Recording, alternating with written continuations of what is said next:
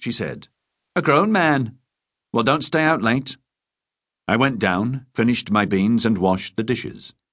I already had my tie on under my apron, so I had only to get my jacket, check for my wallet, and be gone.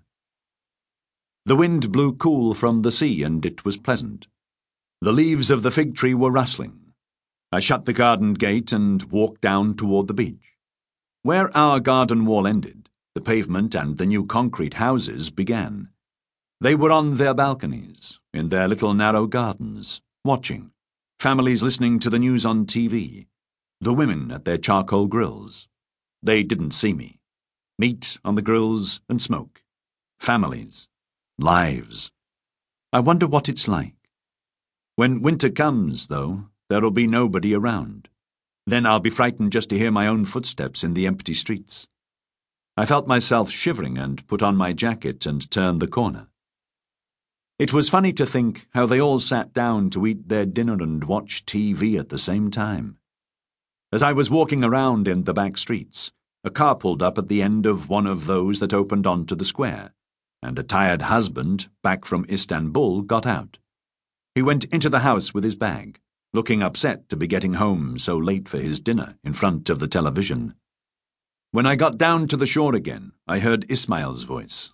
National Lottery! Six days left! He didn't see me. I didn't say anything either. He was bobbing up and down as he walked among the tables in the restaurant. One table called him over and he went, bending down to present a fistful of lottery tickets to a girl in a white dress with a ribbon in her hair.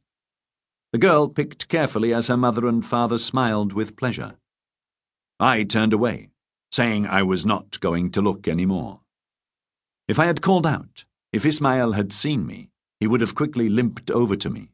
He would have said, Brother, why don't you ever stop by? Your house is so far away, Ismail, I would have said, and it's up high on the hill. Yes, you're right, he would have said. When Doğan Bey gave us that money, brother, if I had bought property here instead of on the hill, oh, Recep, if I had bought on the shore instead of up there, because it was near the train station, I'd be a millionaire, he would have said, always in those words. His pretty wife would say nothing, only look at you. Why should I go? True, sometimes I want to.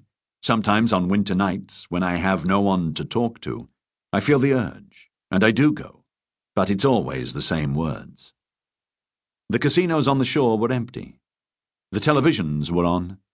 The tea men had lined up hundreds of empty tea glasses in rows. They all sparkled, nice and clean under the powerful lights. They were waiting for the news to finish and the crowds to pour out into the streets. The cats were crouched under the empty chairs. I walked on. Rowboats were pulled up close to the wall on the other side of the breakwater. There was nobody on the dirty little beach. Seaweed that had landed on the shore and dried out, bottles, pieces of plastic. They said they were going to knock down Ibrahim the coffee man's house, the coffee houses too. I suddenly got excited when I saw the light in the windows of the coffee house. Maybe there'd be somebody there. Somebody who didn't play cards. We'd talk. He'd ask, How are you? I'd tell him. He'd listen. And how are you? He'd tell and I'd listen. Raising our voices to be heard above the television and the general din. Friendship. Maybe we'd even go to the movies together. But as soon as I walked into the coffee house, I lost my good spirits, because those two punks were there again. They were glad when they saw me, and they looked at each other and laughed. But I don't see you. I'm looking at my watch. I'm looking for a friend. Nevzat was sitting over there on the left, watching the card players. I got a chair and joined him. I was happy.